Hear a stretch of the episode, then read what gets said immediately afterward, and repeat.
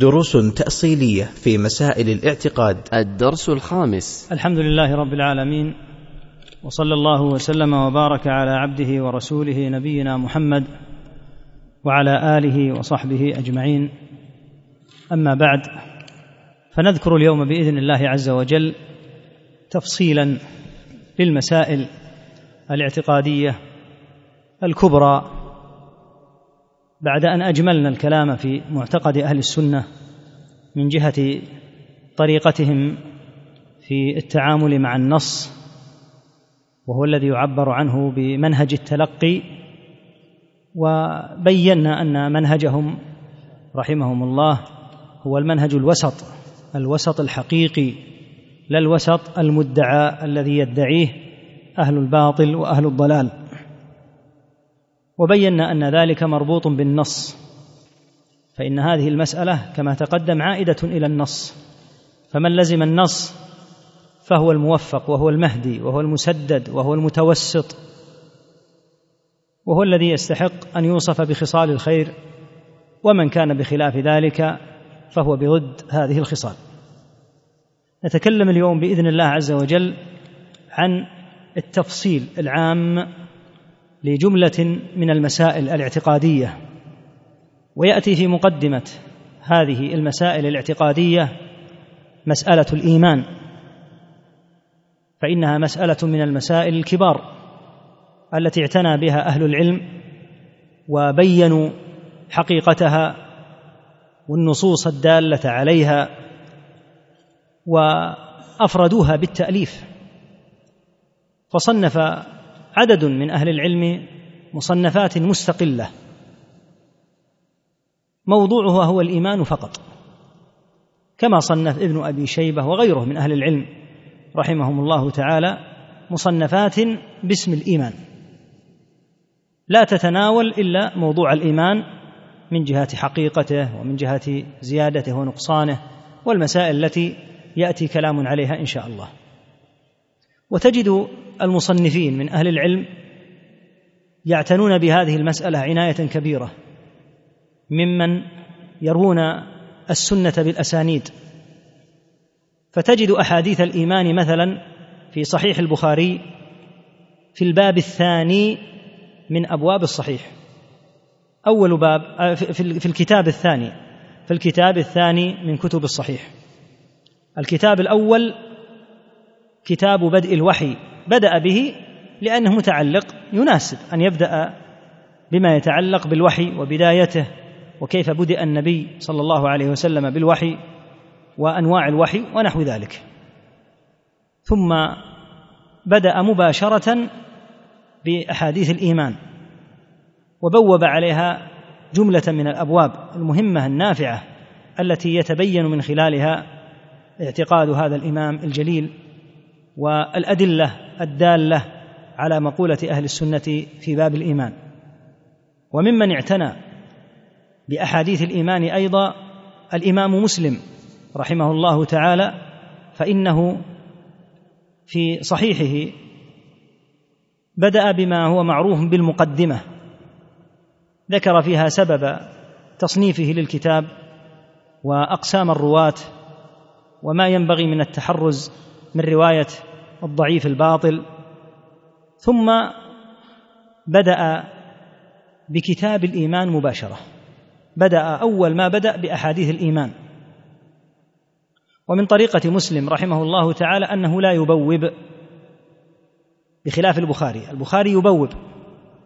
فيقول باب فضل الصلاة باب صلاة الظهر باب صلاة العصر. أما مسلم رحمه الله فيسرد الأحاديث سردا.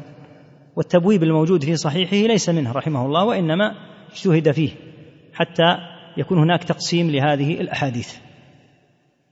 وهكذا اعتنى بقية المصنفين بأحاديث الإيمان كالنسائي وأبي داود وغيرهم رحمهم الله تعالى من أئمة الإيمان. واعتنى بأحاديث الإيمان أيضا الذين صنفوا مصنفات عقدية خاصة كما تقدم. وسموها باسم السنة كما اعتنى بذلك عبد الله ابن الإمام أحمد رحمهما الله واعتنى بها أيضا اللالكائي في كتابه شرح أصول اعتقاد أهل السنة لأنهم يبينون حقيقة الإيمان من خلال النصوص.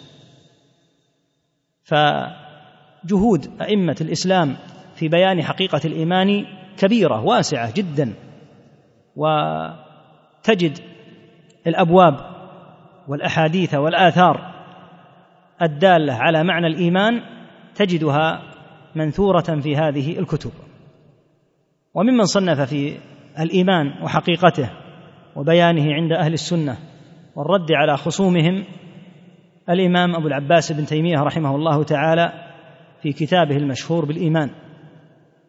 وهو كتاب حافل ذكر فيه ما يتعلق بحقيقة الإيمان والأدلة عليه وأقوال الطوائف في الإيمان مع رده رحمه الله تعالى عليهم في مواضع. فموضوع الإيمان من الموضوعات الكبيرة التي اعتنى بها أهل العلم عناية يستحقها هذا الموضوع لأنه موضوع جليل الشأن إذ هو بيان لحقيقة الإيمان التي أمر الله عز وجل بها أن نعتقدها وهو أيضا يتضمن هذه الكتب تتضمن الرد على أهل المخالفة والشقاق والعناد من الطوائف الضالة التي ضلت في موضوع الإيمان. يمكن أن يقال إن مسائل الإيمان المشهورة المعروفة هي على النحو الآتي. اولا حقيقة الإيمان. هذه المسألة هي أهم وأشهر مسائل الإيمان. حقيقة الإيمان عند أهل السنة. الإيمان عند أهل السنة رحمهم الله حقيقة مكونة من أمور ثلاثة. قول اللسان واعتقاد القلب وعمل الجوارح. هكذا أمر الله عز وجل بالإيمان. وهكذا بينت النصوص بشأن الإيمان الذي نحن مأمورون به. الإيمان يتضمن هذه الأمور الثلاثة كلها. قول اللسان بأن ينطق الإنسان بلسانه واعتقاد القلب بأن يجزم بقلبه بالمعنى الحق ويكون به صادقا مخلصا موقنا وعمل الجوارح. لا بد من هذه الأمور. فمن اقتصر على واحدة لم تنفعه ومن اقتصر على اثنتين لم تنفعه ولا يكون الإيمان إلا هكذا مكونا من حقائق من ثلاثة أمور هكذا حقيقته. فأما من أراد أن يفصل وأن يقول إن الإيمان اعتقاد فقط أو أن الإيمان قول واعتقاد فقط فقد فرق بين ما جمع الله. فرق بين ما جمعه الله من قول اللسان واعتقاد الجنان أي القلب وعمل الجوارح والأركان. ومن أتى بالإيمان بحقيقته المذكورة فإنه قد أتى به كما ينبغي ومن أخل به فقد ابتدع فيه بدعة ما أنزل الله بها من سلطان. فيما يتعلق باعتقاد القلب. المراد منه كما سيأتي أن يكون القلب قد انعقد وجزم بالحقائق التي أمر العبد أن يؤمن بها وعلى رأسها الإيمان بالله عز وجل ومعنى نطق اللسان أن ينطق القادر على النطق بلسانه فيشهد أن لا إله إلا الله وأن محمدا رسول الله. ومعنى العمل بالجوارح المجيء بما أمر الله عز وجل به مع الكف عما نهى عنه. وهذا الإيمان شعب يعني أجزاء. كما ثبت في الحديث الصحيح الإيمان بضع وستون شعبة. فأعلاها قول لا إله إلا الله وأدناها إماطة الأذى عن الطريق والحياء شعبة من الإيمان. وهذا الحديث يبين معنى قول أهل السنة إن الإيمان قول باللسان واعتقاد بالجنان وعمل بالجوارح والأركان.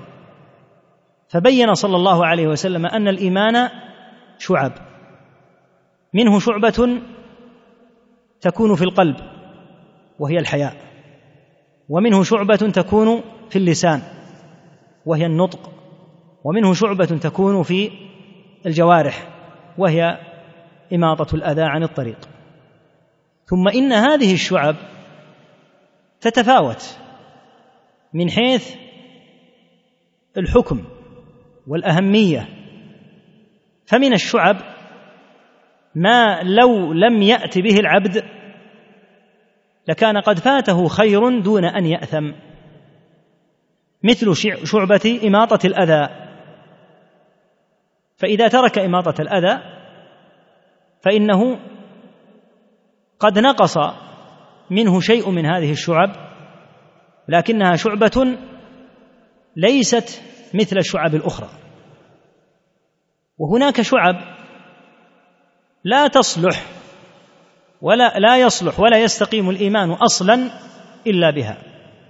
مثل شعبة النطق بلا إله إلا الله. في قوله صلى الله عليه وسلم فأعلاها قول لا إله إلا الله. من لم يأتي بهذه الكلمة ويتشهد شهادة الحق فإنه لا يعد مسلما أصلا. لأن هذه الشعبة من الشعب الواجبة التي لا يمكن أن يكون الإيمان موجودا إلا بها. فمن أبى أن يتشهد هذه الشهادة فإنه لا يكون مسلما. ومن الشعب وهذه شعبة باللسان ومن الشعب العملية التي إذا افتقدها الإنسان لا يكون أيضا مسلما شعبة الصلاة. فمن لم يكن من المصلين فإنه ليس بمؤمن. بدليل قوله صلى الله عليه وسلم العهد الذي بيننا وبينهم الصلاة فمن الصلاة فمن تركها فقد كفر. وعند هذه المسألة نحتاج إلى وقفة مهمة وهي أن بعض الناس يقول إما جهلا وهذا أحسن ما يحملون عليه أو تجاهلا إن تكفير تارك الصلاة هو قول الإمام أحمد وحده. وهذا افتراء على العلم في الحقيقة. وخطأ بالغ ظاهر. فإن تكفير تارك الصلاة الذي قال به أحمد قد قال به اتباعا لمن سلف من أهل العلم قبله رحمه الله. يقول عبد الله ابن شقيق العقيلي التابعي الجليل لم يكن أصحاب النبي صلى الله عليه وسلم يرون شيئا من الأعمال تركه كفر إلا الصلاة. وهذا يعني نقل قول الصحابة رضي الله عنهم من خبير بأقوالهم إذ هو من التابعين. ما كانوا يرون شيئا من الأعمال يكفر صاحبه إذا تركه إلا الصلاة بمعنى أن أحدا لو ترك الصيام في رمضان فإنه وإن أثم ووقع في جرم عظيم إلا أن الصحابة لا يكفرونه إذا كان تركه هوى لا جحودا أما إذا ترك الصلاة فإنهم رضي الله عنهم يجزمون بكفره. وفي كتاب تعظيم قدر الصلاة للإمام محمد ابن نصر المروزي رحمه الله وهو كتاب جليل حافل من أحسن ما صنف في الصلاة وفي الإيمان. نقل الإمام محمد بن نصر أن تكفير تارك الصلاة قول جمهور المحدثين يعني أن أكثر أهل الحديث على تكفير تارك الصلاة. لأن الصلاة شعبة من شعب الإيمان العملية التي إذا تركت انتقض عقد من تركها. وهذا يعني أن جماهير المحدثين قبل أحمد وبعد أحمد على هذا القول. فأحمد رحمه الله لم يقل هذا القول من تلقاء نفسه. إذا رجعت إلى ترجمة محمد ابن نصر المروزي وإذا بهم ينصون على أن محمد بن نصر أعلم الناس بحكاية الخلاف عن الصحابة والتابعين.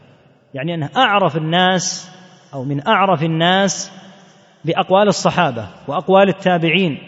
فإذا قال إن جمهور المحدثين على هذا القول فإنه لا يقوله من فراغ رحمه الله.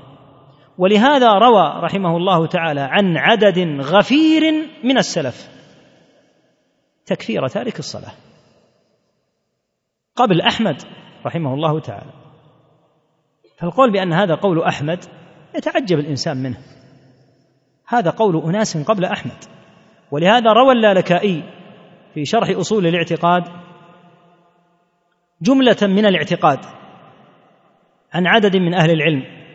يروي مثلا عن سفيان الثوري يروي عن أحمد يروي عن ابن جرير يروي عن أبي زرعة الرازي يروي عن ابن عيينة يروي عنهم جملة من مسائل الاعتقاد يكتبونها أو يملونها على أحد. يذكرون أهم مسائل الاعتقاد. فتجد في بعض المنقول عن هؤلاء تكفير تارك الصلاة غير أحمد. فالقول بأن هذا قول أحمد وحده ليس بصحيح. بل هو قول الصحابة رضي الله تعالى عنهم. ولهذا تأمل ما كان يفعل النبي صلى الله ما كان يفعل النبي صلى الله عليه وسلم إذا أراد أن يغير على قوم إذا أراد أن يهاجم قوما مكث صلى الله عليه وسلم فإن سمع أذانا سمع عندهم أذان يؤذنون أمسك عن الإغارة لأنهم مسلمون يصلون. وإن لم يسمع أذانا دل على أنهم غير مسلمين. إن لم يسمع أذانا أغار عليهم صلى الله عليه وسلم. وهذا في البخاري وغيره. ولهذا قال الله عز وجل كل نفس بما كسبت رهينة إلا أصحاب اليمين في جنات يتساءلون عن المجرمين. ما سلككم في سقر؟ سبب دخولهم سقر. النار ما هو؟ أول جرم ذكروه قالوا لم نك من المصلين. ولهذا إذا جاء الله عز وجل ورآه أهل الإيمان في القيامة وهو الوارد في قوله تعالى يوم يكشف عن ساق ويدعون إلى السجود فيخر أهل الإيمان ساجدين. هذه هي العلامة بينهم وبين ربهم كما في البخاري وغيره. العلامة التي بينهم وبين ربهم يوم يكشف عن ساق فإذا رآه المؤمنون خروا سجدا. رحمك الله. أما أهل النفاق الذين كانوا يسجدون نفاقا مع المسلمين فإن ظهورهم تكون كالصياصي. كلما أراد أحد منهم أن يسجد انقلب على قفاه لأنه كان منافقا. فلا يسجد لا يسجد إلا أهل الصلاة الحقيقيين. جعلنا الله وإياكم منهم. لا يسجد إلا أهل الصلاة الصادقون في الدنيا. تأمل هذه الآية. يوم يكشف عن ساق ويدعون إلى السجود فلا يستطيعون. خاشعة أبصارهم ترهقهم ذلة. وقد كانوا يعني في الدنيا يدعون إلى السجود. في الدنيا كانوا يدعون إلى السجود لكنهم ما كانوا يسجدون. لأن هذه هي صفات أهل الكفر أنهم لا يصلون. ولهذا من فقه الإمام مسلم رحمه الله أنه لما ذكر أحاديث كفر تارك الصلاة ذكر حديثا قد تستغربه. تقول ما موقع هذا الحديث في أحاديث تارك الصلاة وهو الحديث الذي يرويه بسنده أن ابن آدم إذا قرأ آية السجدة فسجد اعتزل الشيطان يبكي فقال أمر ابن آدم بالسجود فسجد فله الجنة وأمرت بالسجود فأبيت فلي النار. ما علاقة هذا الحديث بأحاديث ترك الصلاة؟ كأنه يقول رحمه الله الشيطان أبى أن يسجد سجدة فدخل النار. وتارك الصلاة أبى أن يصلي فهو من أهل النار. فالحاصل أن ترك الصلاة بلا أدنى شك. كفر على الصحيح من أقوال أهل العلم. وإن قال بعضهم رحمهم الله بأنه لا يكفر ما دام قد تركها متهاونا. لكن الأمر كما ذكرت لك من قول الصحابة رضي الله عنهم وقول جماهير المحدثين في المراجع التي ذكرت مثل كتاب تعظيم قدر الصلاة وقد روى رحمه الله في صفحات عديدة تكفير تارك الصلاة عن غير واحد من السلف قبل الإمام أحمد. فهذه المسألة من المسائل التي ينبغي أن يضبطها طالب العلم وأن يعلم أن شعبة الصلاة شعبة من الإيمان التي إذا لم يات بها العبد فإنه لا يكون مسلما. لقوله صلى الله عليه وسلم العهد الذي بيننا وبينهم الصلاة. فجعلها عهدا ينتقض إسلام المرء إذا لم يات بها. فمن تركها فقد كفر. هذا ما يتعلق بالشعب. فالشعب منها شعب باللسان ومنها شعب بالقلب ومنها شعب تعمل بالجوارح. هذه هي المسألة الأولى في بيان حقيقة الإيمان. حقيقة الإيمان عند أهل السنة رحمهم الله أنه قول واعتقاد وعمل. الذين أخرجوا أخرجوا العمل من الإيمان هم المرجئة بجميع طوائفهم سواء الغلاة أو من لم يكونوا من الغلاة من غلاة المرجئة. كلهم يزعمون أن العمل ليس من الإيمان. وهذا في الحقيقة مردود بالنصوص الكثيرة التي بين النبي صلى الله عليه وسلم وبين الله عز وجل فيها بين الله تعالى وبين نبيه صلى الله عليه وسلم أن الأعمال من الإيمان. ومنها هذه الآية العظيمة في سورة البقرة. لما كان المسلمون يصلون جهة بيت المقدس صلى أناس من المسلمين مع النبي صلى الله عليه وسلم في مكة قبل أن يهاجر وصلوا في المدينة نحو من ستة عشر شهرا نحو بيت المقدس. ثم إن الله عز وجل أمر بأن يتوجه إلى إلى الكعبة إلى مكة وأن تكون القبلة إلى الكعبة. فتساءل بعض الصحابة رضي الله عنهم عن الصلاة السابقة التي كانت إلى غير الكعبة. فأنزل الله في القرآن قوله مبينا أن تلك الصلاة لا تضيع التي اتجهوا فيها إلى بيت المقدس. قال تعالى وما كان الله ليضيع ما قال صلاتكم. قال وما كان الله ليضيع إيمانكم. ما المقصود بإضاعة الإيمان التي نفاها الله؟ إضاعة الصلاة. يعني أنتم حين توجهتم إلى بيت المقدس قد أطعتم الله فالله لن يضيع هذا عليكم.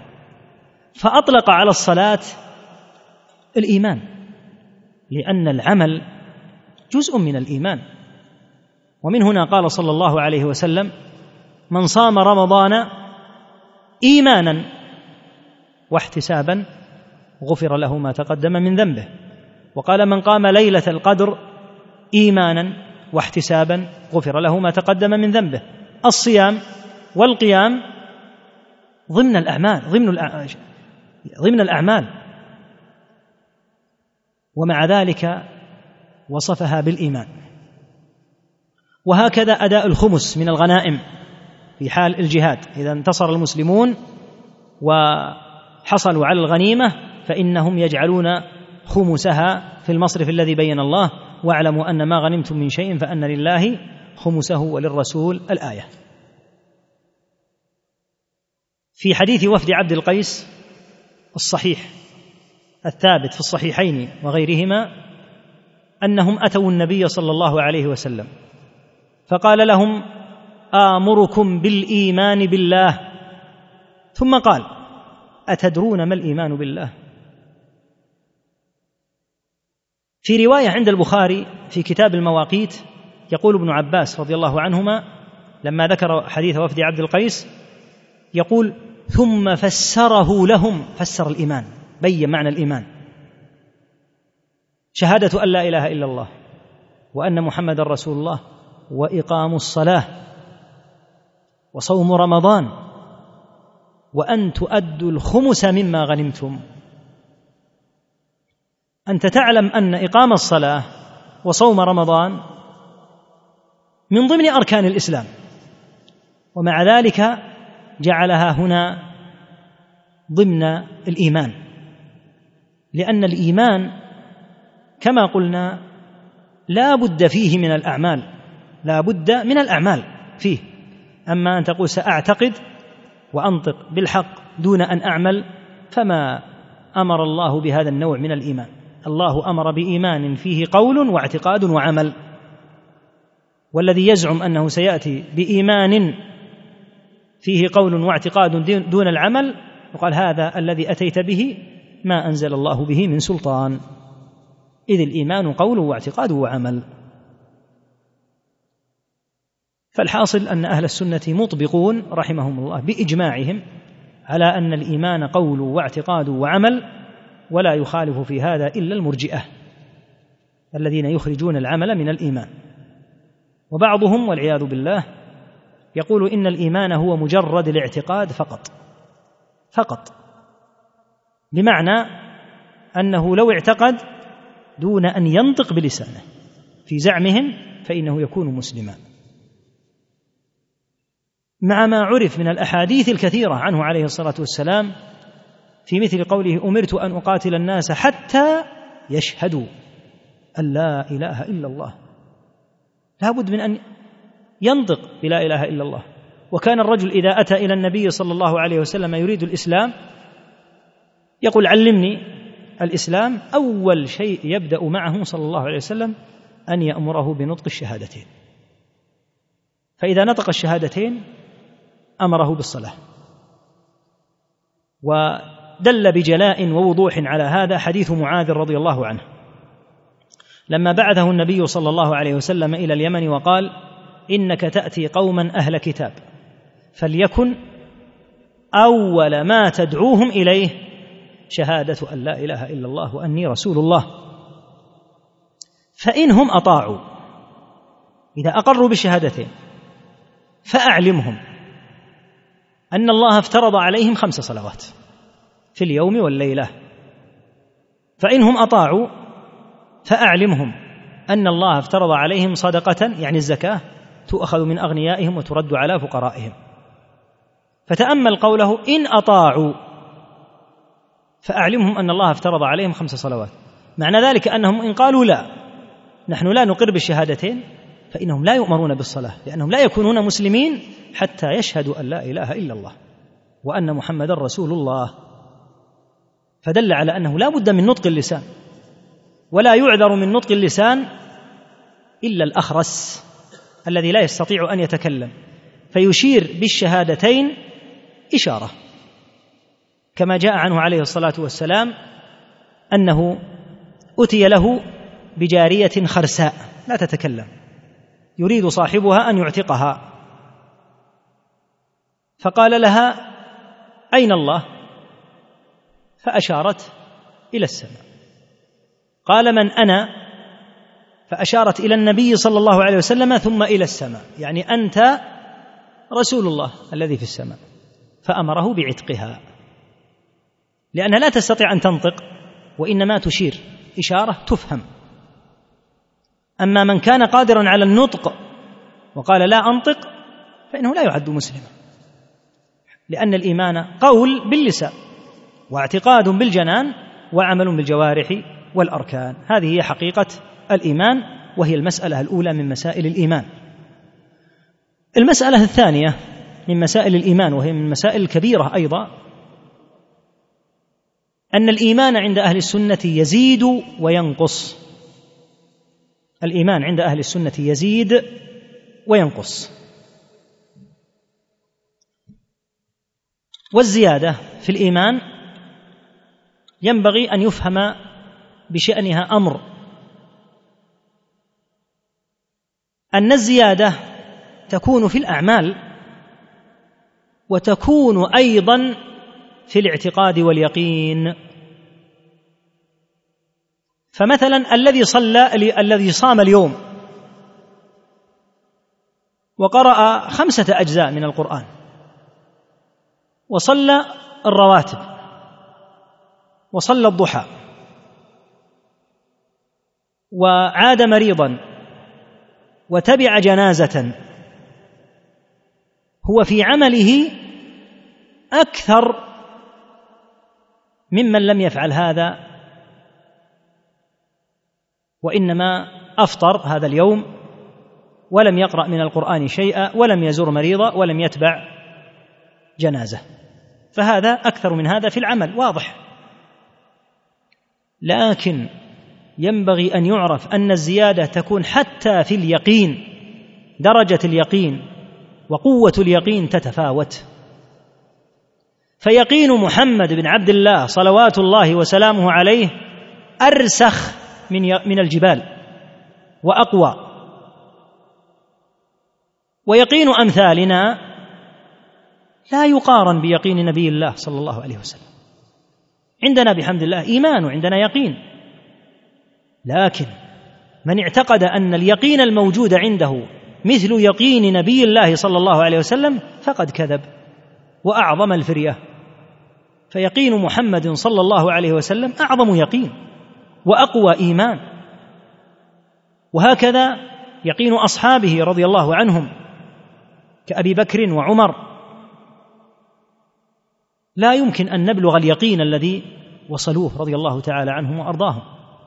فإن يقينهم يقين راسخ ثابت. وهكذا الملائكة صلوات الله وسلامه عليهم. ومن عجب أن المرجئة يقولون إن إيماننا مثل إيمان جبريل وميكائيل. سبحان الله العظيم. جبريل وميكائيل الذين قال الله فيهم وفي أمثالهم يسبحون الليل والنهار لا يفترون. وقال بل عباد مكرمون لا يسبقونه بالقول وهم بأمره يعملون. وقال سبحانه وتعالى لا يعصون الله ما أمرهم ويفعلون ما يؤمرون. رحمك الله. كيف تقول إن إيمانك مثل إيمان جبريل وميكائيل؟ عياذا بالله. ولهذا روى البخاري عن ابن أبي مليكة رحمه الله أنه قال أدركت ثلاثين من أصحاب النبي صلى الله عليه وسلم. ما منهم أحد يقول إيماني مثل إيمان جبريل وميكائيل. يقوله ابن أبي مليكة ردا على المرجئة الذين صاروا يقولون إيماننا مثل إيمان جبريل وميكائيل. ما الفرق؟ يقول أدركت أصحاب النبي صلى الله عليه وسلم أدركت منهم ثلاثين. ما كان فيهم أحد يجترئ هذه الجرأة. فيقول إن إيمانه مثل إيمان جبريل وميكائيل. يعني أن اليقين درجة اليقين تتفاوت. يذكر أهل العلم رحمهم الله تعالى مثالا يقرر موضوع اليقين وتفاوت الناس فيه. يقولون البصر. الناس إما أن يكون الواحد منهم إما أعمى لا يبصر. أو يقال إنه مبصر. فهل الناس في قوة البصر سواء؟ لا. فمنهم من قد يرى على مسيرة ثلاثة أيام. الشيء الذي بينه وبينه على قدميه مسيرة ثلاثة أيام يعني أكثر من أميال عديدة. يراه. ولهذا بعضهم آتاه الله بصرا يأتي إليه من أضاع إبله أو غنمه منذ يوم أو نحوه فيقول انظر أين هي؟ فيصعد على موضع مرتفع وينظر فيقول هي عند البلد الفلاني من حدة نظره. هذا مبصر. ومنهم من لا يرى إلا مسافة يسيرة. ومنهم من لا يرى مثل هذا الزمن إلا بواسطة وسائل كالنظارات ونحوها. كل هؤلاء يطلق عليهم مبصرون يرون. وليسوا بعمي لا غير مبصرين. ومع ذلك مع أنهم جميعا مبصرون فقوة البصر عندهم تتفاوت. فكذلك الإيمان.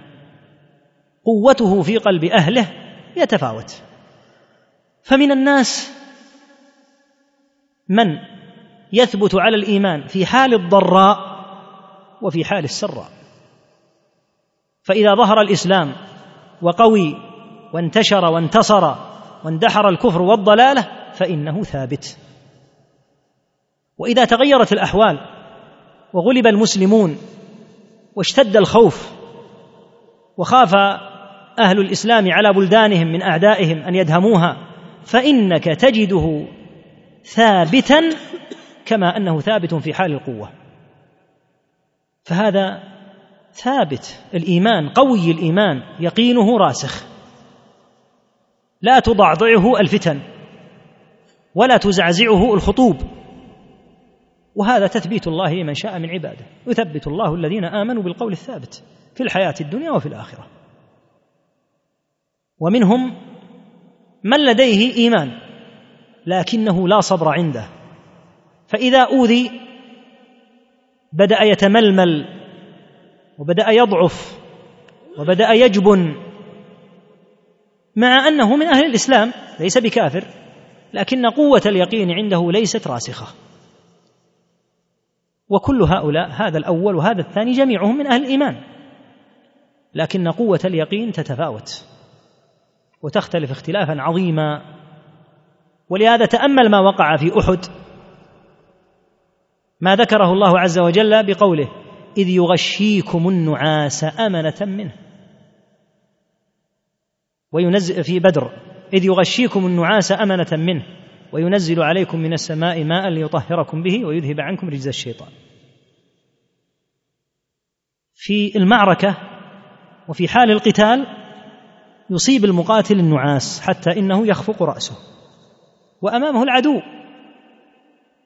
كما قال تعالى إذ يغشيكم النعاس أمنة منه. أمان. وهذا لأهل اليقين والقوة. طائفة أخرى كما في أحد كانوا أبعد شيء عن أن يصيبهم النعاس لما عندهم من الخوف. وطائفة قد أهمتهم أنفسهم بعيدون عن أن يصابوا بالنعاس. وطائفة قد أهمتهم أنفسهم يظنون بالله غير الحق. فالناس يتفاوتون في قوة الإيمان وفي درجته من جهة اليقين. ولهذا قال صلى الله عليه وسلم والله إني لأعلمكم بالله وأشدكم له خشية. العلم يكون بالقلوب. يقول أنا أعلم بالله. يعني أن الصحابة عالمون بالله لكن رسول الله صلى الله عليه وسلم أعلم بالله منهم. وهذا يدل على تفاوت الإيمان القلبي لأن العلم في القلب. فالحاصل أن الإيمان يزيد وينقص من جهة قوة اليقين ورسوخه وثبات العبد في مقام القلب ويزيد أيضا وينقص من جهة الأعمال. والآيات على هذا كثيرة. قال تعالى فأما الذين آمنوا فزادتهم ايمانا وهم يستبشرون. وقال تعالى فزادهم ايمانا. والشيء الذي يزيد ويقبل الزيادة يقبل النقص كما هو معلوم. وجاء في هذا آثار عدة عن الصحابة وعن التابعين رضي الله تعالى عنهم وأرضاهم. هذه هي المسألة الثانية مسألة الزيادة والنقصان في الإيمان. فالإيمان يزيد وينقص. المسألة الثالثة إذا قلنا هذا مؤمن بالله ينجيه إيمانه فإنا نعني إيمان الموحد. إيمان الموحد. الذي عنده توحيد. أما مجرد التصديق بوجود الله وأن الله هو الخالق وهو الرازق فهذا يقر به حتى الكفار. كما دلت على هذا النصوص الكثيرة من القرآن. الكفار لا يجحدون أن الله هو ربهم وأنه خالقهم يقرون بهذا ويعترفون به. كما قال الله عز وجل في أكثر من آية بدأها سبحانه بقوله ولئن سألتهم. أكثر من آية في القرآن فيها قوله تعالى ولئن سألتهم. ولئن سألتهم من خلقهم ليقولن الله. ولئن سألتهم من خلق السماوات والأرض ليقولن الله. ولئن سألتهم من خلق السماوات والأرض ليقولن خلقهن العزيز العليم. ولئن سألتهم من نزل من السماء ماء فأحيا به الأرض من بعد موتها ليقولن الله. وقال تعالى في الآية الجامعة في سورة يونس قل من يرزقكم من السماء من السماوات قل من يرزقكم من السماء والأرض.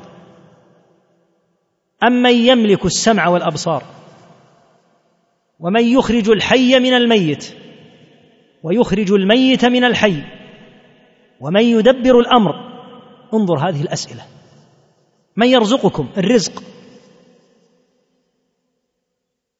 ومن يملك السمع والأبصار الملك ومن يخرج الحي من الميت ويخرج الميت من الحي ومن يدبر الأمر كله تدبير لمن فسيقولون الله. فالكفار مقرون أن رب العالمين هو الذي خلقهم وهو الذي رزقهم. والأدلة على هذا كثيرة جدا في القرآن. منها هذه الآيات التي سقنا وغيرها من الآيات. فهي كثيرة جدا. ولهذا إذا أجابوا بقولهم إن الذي خلق هو الله يقول الله عز وجل فانى يؤفكون. يعني كيف يصرفون عن الحق؟ يقرون أن الله هو الذي خلقهم ويشركون معه غيره. يقرون أن الله هو الذي يخلق السماوات والأرض ويعبدون معه غيره. إذا أقروا أن الله هو الخالق وهو الذي يرزق وهو الذي يملك وهو الذي يدبر الأمر فإن عليهم أن يعبدوه وحده. ولهذا قال تعالى في آية أخرى قل الحمد لله بل أكثرهم لا يعقلون. الذي يجيب هذا الجواب أن الله هو ربه ومع ذلك يعبد مع الله شريكا يقول العاقل الحمد لله. الأمر واضح جلي. ثم حكم عز وجل على هؤلاء المشركين بأنهم لا يعقلون. لو كانوا يعقلون لأفردوا الله بالعبادة. إذ كيف يقرون أنه تعالى هو خالقهم وهو رازقهم ثم يشركون معه غيره في العبادة؟ فعلى كل حال الإقرار بأن الله هو الرب وهو الخالق وهو الرازق هذا أمر موجود حتى عند المشركين. كما دل على هذا النصوص الكثيرة من القرآن. ولهذا بعض الناس يصف اليهود والنصارى بأنهم مؤمنون. فيقول كلنا مؤمنون. نحن نؤمن بالله واليهود يؤمنون بالله والنصارى يؤمنون بالله. نقول أي إيمان تريد؟ الإيمان الذي أمر الله به والذي ينفع وينجي يوم القيامة هو إيمان أهل التوحيد فقط.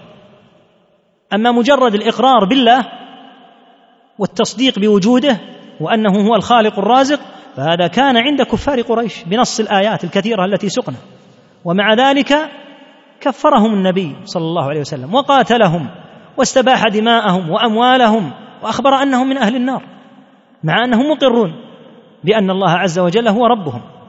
ولهذا إذا نزل بهم العذاب يقولون ربنا اكشف عنا العذاب إنا مؤمنون. يعني عندنا إيمان بك وتصديق. فبين تعالى أن هذا الإيمان لا يجدي وإنما الإيمان الذي ينفع إيمان أهل التوحيد. وهذا يوجد يوجب أن نعرف التوحيد الذي أمر الله عز وجل به. فنقول التوحيد معناه إفراد الله بما هو من خصائصه سبحانه. أن تفرد الله بما هو من خصائصه. والذي هو من خصائصه سبحانه وتعالى أمور ثلاثة. يجب أن يخص بها دون شريك. الأمر الأول ربوبيته وأنه هو الرب وحده. والأمر الثاني يجب أن يفرد في أسمائه وصفاته فإنها أسماء وصفات خاصة به تعالى تليق به لا يشابهه فيها أحد من خلقه. والأمر الثالث إفراده تعالى بالعبادة. هذا معنى التوحيد اجمالا إفراد الله بما هو من خصائصه. خصائص الله هذه الأمور الثلاثة توحده في ربوبيته باعتقاد أنه هو الرب وحده. وتوحده في أسمائه وصفاته باعتقاد أن أسماءه وصفاته تعالى تليق به عز وجل وأن أحدا لا يمكن أن يماثل الله في أسمائه وصفاته. والأمر الثالث إفراده تعالى بالعبادة دون شريك. فمن أفرد الله في هذه الأمور الثلاثة فهو الموحد. وهذه الأمور الثلاثة كما قال أهل العلم مشتبكة متلازمة بعضها مع بعض. إذ هي توحيد الله عز وجل في هذه الأمور مع بعضها. فمن قال سأفرد الله في ربوبيته وفي أسمائه وصفاته دون عبادته نقول لا ينفعك هذا. لأن هذه خصائص لله يجب أن تفرد الله بها جميعا. وبذلك نعلم أن الإيمان الذي أمر الله به ليس مجرد الاعتقاد بأنه هو الرب وحده بل الاعتقاد بأنه هو الرب وهو الخالق جزء من هذا الإيمان. ويجب على من آمن بالله ربا أن يوحده سبحانه وتعالى في الخاصية الثالثة وهي خاصية العبادة فلا يعبد احدا سواه. فهذا معنى الإيمان الذي أمر الله به. هو إيمان الموحد. أما الإيمان باعتقاد أن الله هو الرب وهو الخالق فهذا أمر قد فطر الله عز وجل عليه العباد فطرة. كما قال عليه الصلاة والسلام ما من مولود إلا ويولد على الفطرة. يولد على هذه الفطرة وأن الله هو خالقه وأنه سبحانه وتعالى هو ربه. فهذا أمر موجود مغروس في نفوس العباد. هذا الأمر مغروس في نفوس العباد. مفطورون عليه فطرة فطرة الله التي فطر الناس عليها. وأرسل الله الرسل عليهم الصلاة والسلام وأنزل الكتب حتى يوقظوا هذه الفطرة لأن الرسل لا يعارضون الفطرة وإنما يحيون الفطرة. إذ الإنسان مفطور على أن الله هو ربه وأنه هو المستحق للعبادة. فإذا زل وضل عن هذا الأمر بعث الله الرسل وتقدمت الآيات المبينة لحقيقة دعوة الرسل صلوات الله وسلامه عليهم وأنهم عليهم صلاة الله وسلامه أجمعين يأتون إلى قومهم آمرين لهم بعبادة الله وحده. كما قال تعالى عن نوح لقد أرسلنا نوحا إلى قومه فقال يا قوم اعبدوا الله ما لكم من إله غيره. وإلى عاد أخاهم هودا فقال يا قوم اعبدوا الله ما لكم من إله غيره. وإلى ثمود أخاهم صالحا فقال يا قوم اعبدوا الله ما لكم من إله غيره. وإلى مدين أخاهم شعيبا فقال يا قوم اعبدوا الله ما لكم من إله غيره. هذه دعوة الرسل. يطلبون من الناس أن يفردوا الله بالعبادة. اعبدوا الله ما لكم من إله أي من معبود غيره تعالى. وقال تعالى ولقد بعثنا في كل أمة رسولا أن اعبدوا الله واجتنبوا الطاغوت. الطاغوت معناه ما عبد من دون الله. وقال تعالى وما أرسلنا من قبلك من رسول إلا نوحي إليه أنه لا إله إلا أنا فاعبدون. هذه مهمة الرسل أن يأمروا الناس بعبادة الله وأن يدعوهم إلى إفراده تعالى بالعبادة. أما الإقرار بوجود الله فإنهم يقرون به. هذه الطوائف الكثيرة من الكفار يقرون بأن الله ربهم كما تقدم في الآيات التي سقنا. حتى إن قوم صالح لما أرادوا قتله وإضراره ماذا قالوا؟ أقسموا بالله. قالوا تقاسموا بالله لنبيتنه وأهله. ثم لنقولن لوليه ما شهدنا مهلك أهله. أقسموا بالله لأنهم مقرون بالله. وصالح عليه الصلاة والسلام يعلم أنهم مقرون بالله الذي حلفوا به وأقسموا به لكنه أمرهم أن يفردوه بالعبادة. وهم يأبون أن يفردوا الله بالعبادة. كما قال قوم هود لما قال لهم يا قوم اعبدوا الله ما لكم من إله غيره. قالوا له أجئتنا لنعبد الله وحده؟ ونذر ما كان يعبد آباؤنا؟ تريد أن نفرد الله فقط بالعبادة؟ ونترك ما كان آباؤنا يعبدونه؟ أبوا لأنهم مشركون يعبدون الله ويعبدون غيره معه وإلا فهم مقرون بأن الله ربهم. وهذا هو معنى لا إله إلا الله. الذي أمرت به الرسل أقوامهم. معنى لا إله إلا الله إفراده تعالى بالعبادة كما سيأتي إن شاء الله يوم غد.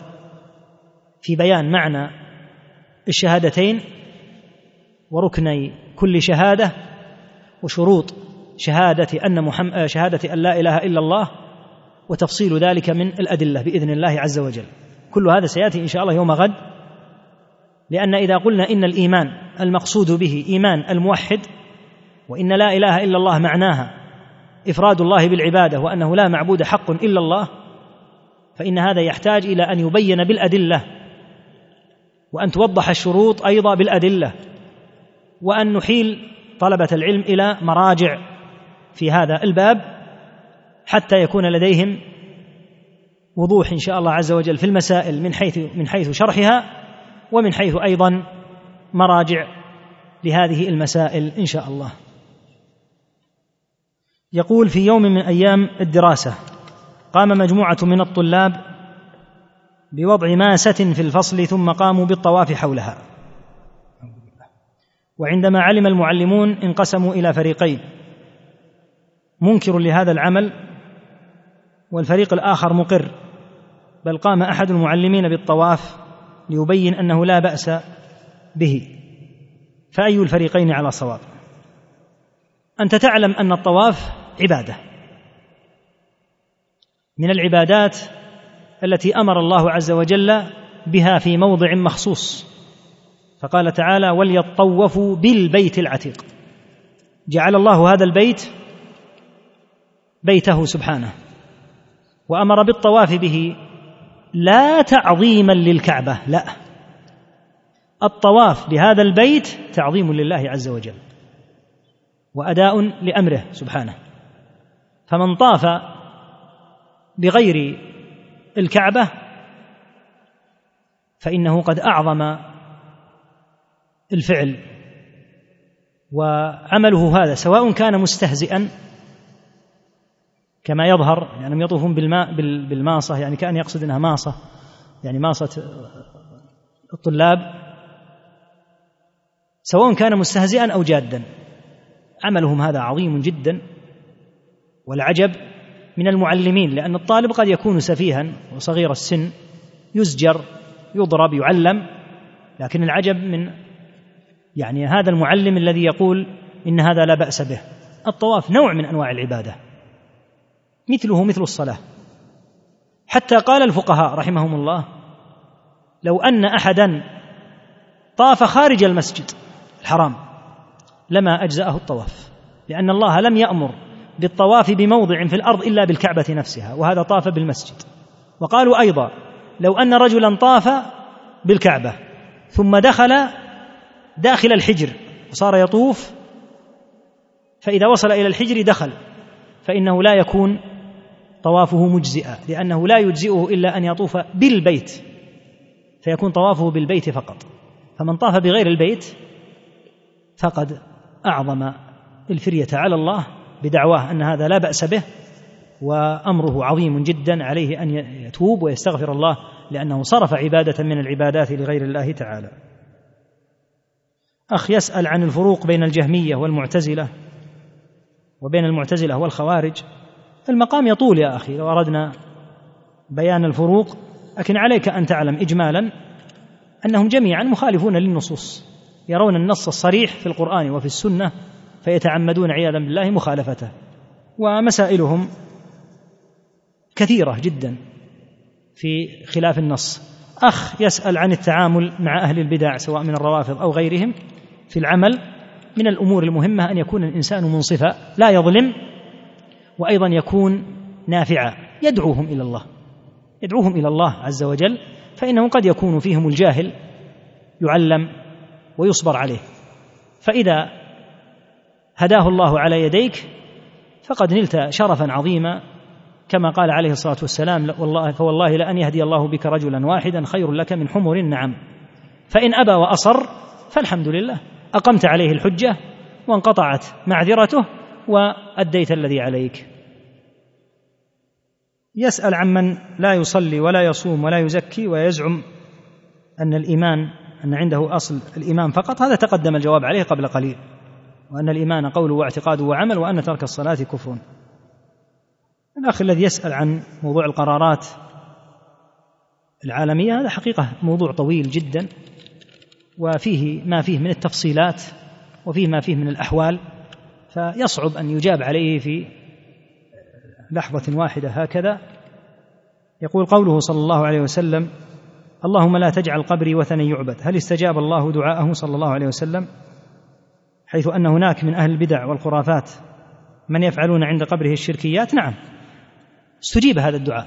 لا يستطيعون الوصول للقبر بحمد الله. القبر نفسه لا يستطيعون الوصول إليه. وإن نادوا باسم النبي صلى الله عليه وسلم وصاحوا به ودعوه من دون الله فإنهم قد يدعونه من دون الله حتى في بلدانهم. وهم ناؤون بعيدون عنه. لكن أن يطوفوا حول قبره ما حصل بحمد الله.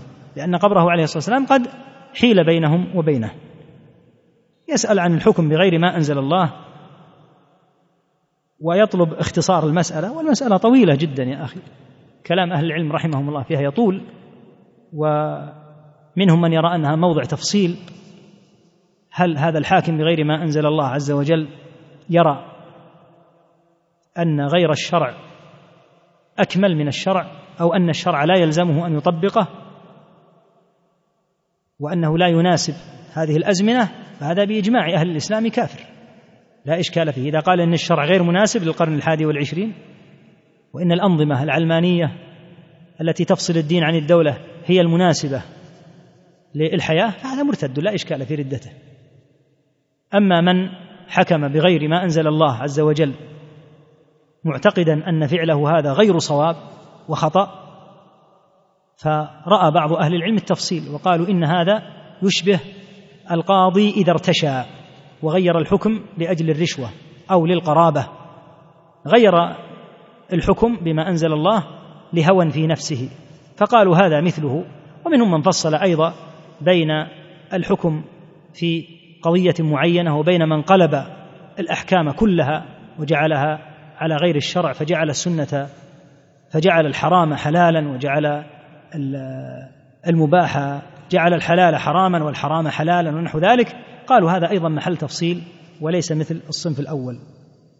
يسأل عن أناس يطعنون في الشيخ الألباني رحمه الله. الشيخ الألباني رحمه الله وغفر له من المحدثين الكبار وله رحمه الله تعالى جهود كبيرة في خدمة السنة وأما ما قد يقع منه أو من غيره من أهل العلم من الخطأ في بعض المسائل فإن الخطأ مردود على أهله ولكن لا يعني ذلك أنه يذم ويسب ونحو ذلك لا ينبغي هذا. فكونه يخطئ الخطأ يبين ويوضح ولا يجامل أحد فيه. إذا أخطأ أحد يقال هذا خطأ وإن قال به من قال. لكن ليس معنى ذلك أن يفتح المجال لعرضه رحمه الله ليذم ويسب لأنه له جهود كبيرة رحمه الله في نصرة السنة والدعوة إلى العقيدة الصافية رحمه الله. لولا أن أشق على أمتي لأمرتهم بالسواك عند كل صلاة. هل الاستياك قبل إقامة الصلاة أم بعد أن أقيمت الصلاة؟ عند الصلاة كما قال عليه الصلاة والسلام. عند الصلاة إذا جاءت الصلاة الباب والأمر مفتوح. إذا صليت خلف إمام وهو ليس بحافظ للقرآن فماذا أفعل؟ إذا كان هذا الإمام يقرأ الفاتحة قراءة سليمة وصحيحة ولا يلحن فيها فصلاته مجزئة. صلاته تكون مجزئة. وإن كان الذي ينبغي أن يقدم كما قال عليه الصلاة والسلام يؤم القوم أقرأهم لكتاب الله. أما إذا كان يلحن ويخطئ في الفاتحة فالفاتحة ركن لا تجزئ الصلاة. خلف هذا الإمام. أخ يسأل يقول هل عندك مذكرة هذا الدرس؟ أرجو الله أن ييسر طباعة ما يتعلق بموضوع الفرق المنهجي بإذن الله عز وجل. لعله إن شاء الله أن يتاح لنا بعد رمضان لأنه سينشر إن شاء الله في إحدى الجامعات إن شاء الله تعالى البحث متكاملا. وإذا نشر بإذن الله سيطبع بحول الله ويكون جزء منه للتوزيع إن شاء الله. يسأل عن قول الحنفية في حقيقة الإيمان وهل الخلاف لفظي أم غير لفظي؟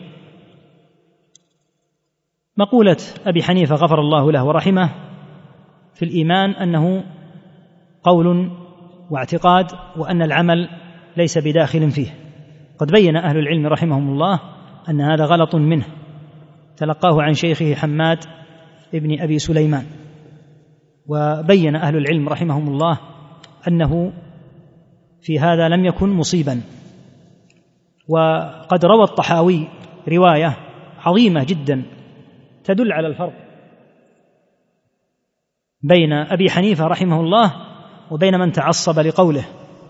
فإن أبا حنيفة عرضت له هذه الشبهة عفى الله عنه وغفر له ولم يكن يتعصب لها.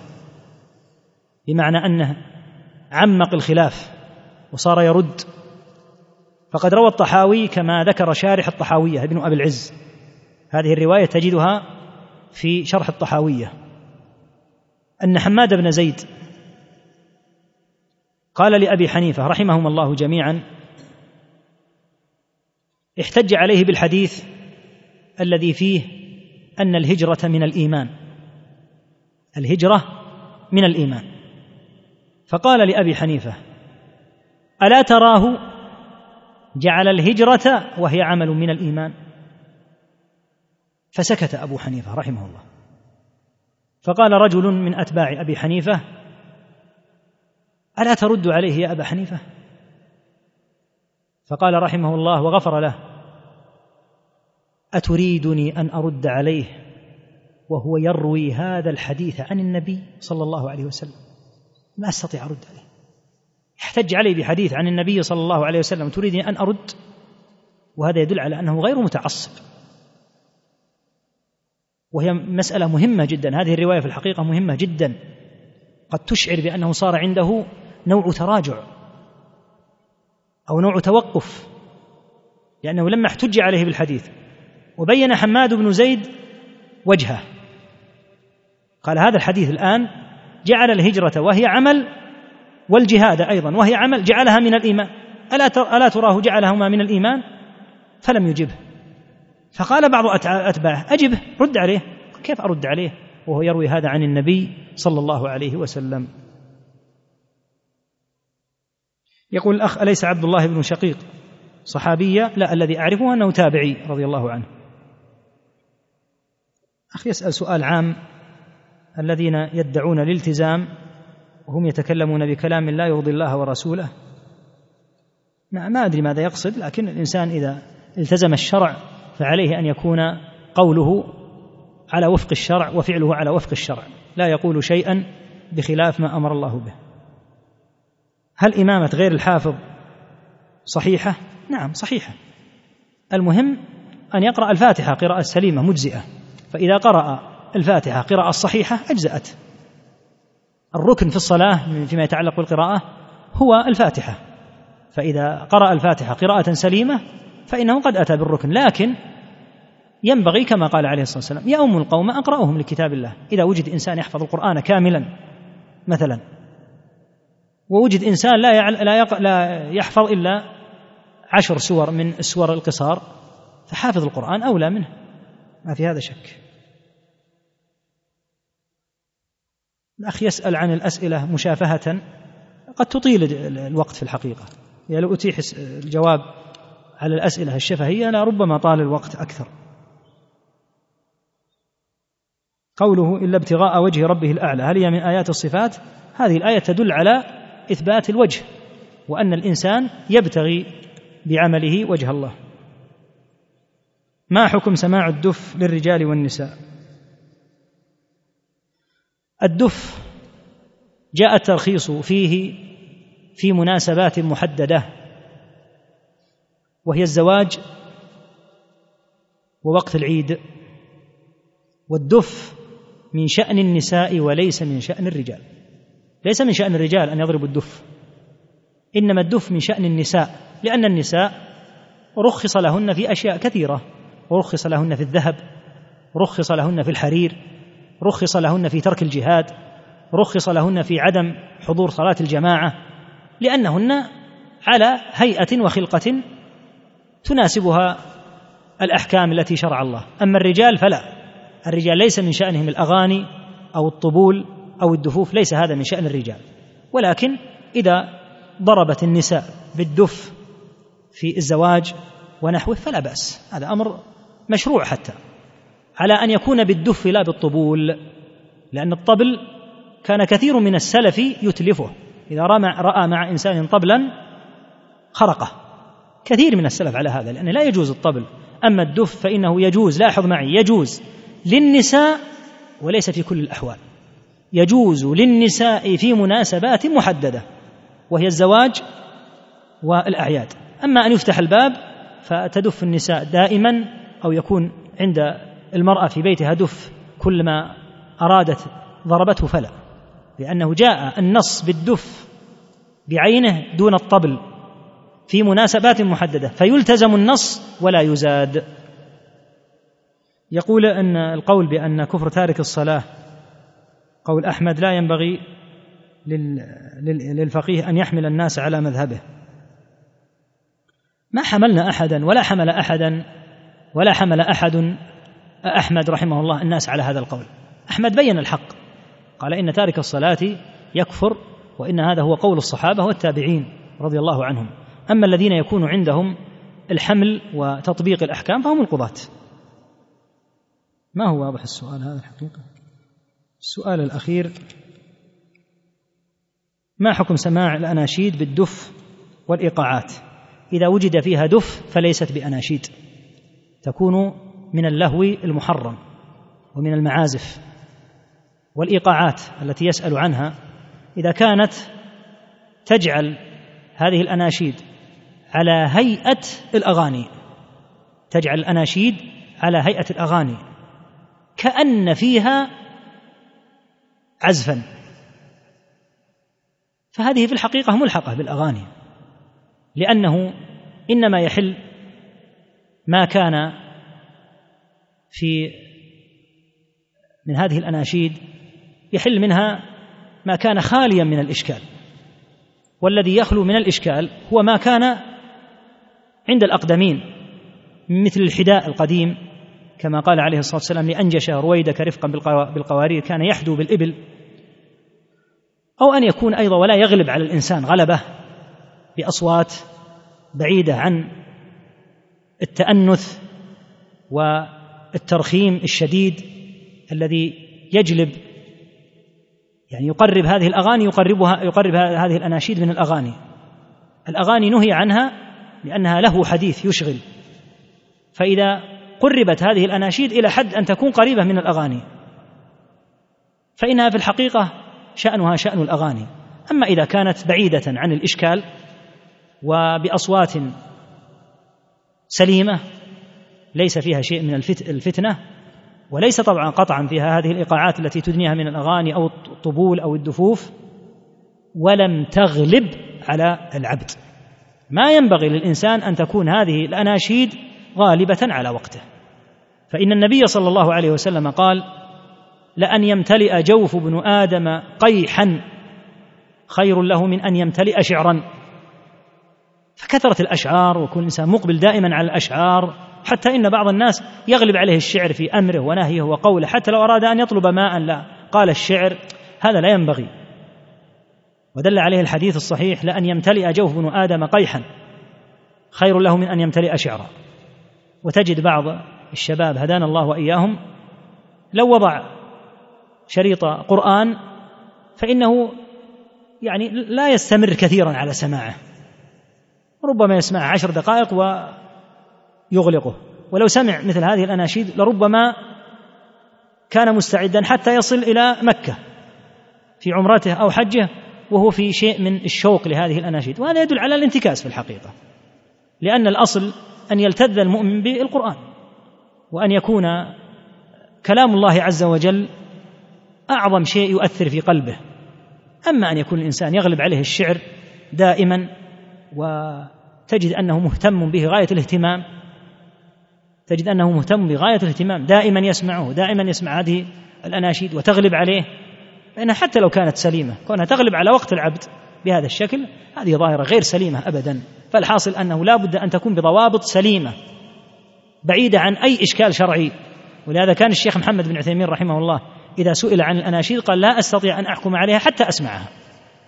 يقول فإذا سمعت هذا الذي تسألني عنه علمت هل هو من الأناشيد التي يمكن أن يقال إنها مباحة أو أنها محرمة وسميت بأناشيد كما يفعل بعضهم أنه يضع معها دفوف أو يضع معها شيء من الطبول أو غيرها ويسميها أناشيد. هذا من تغيير الحقائق. والله أعلم. وصلى الله وسلم على محمد.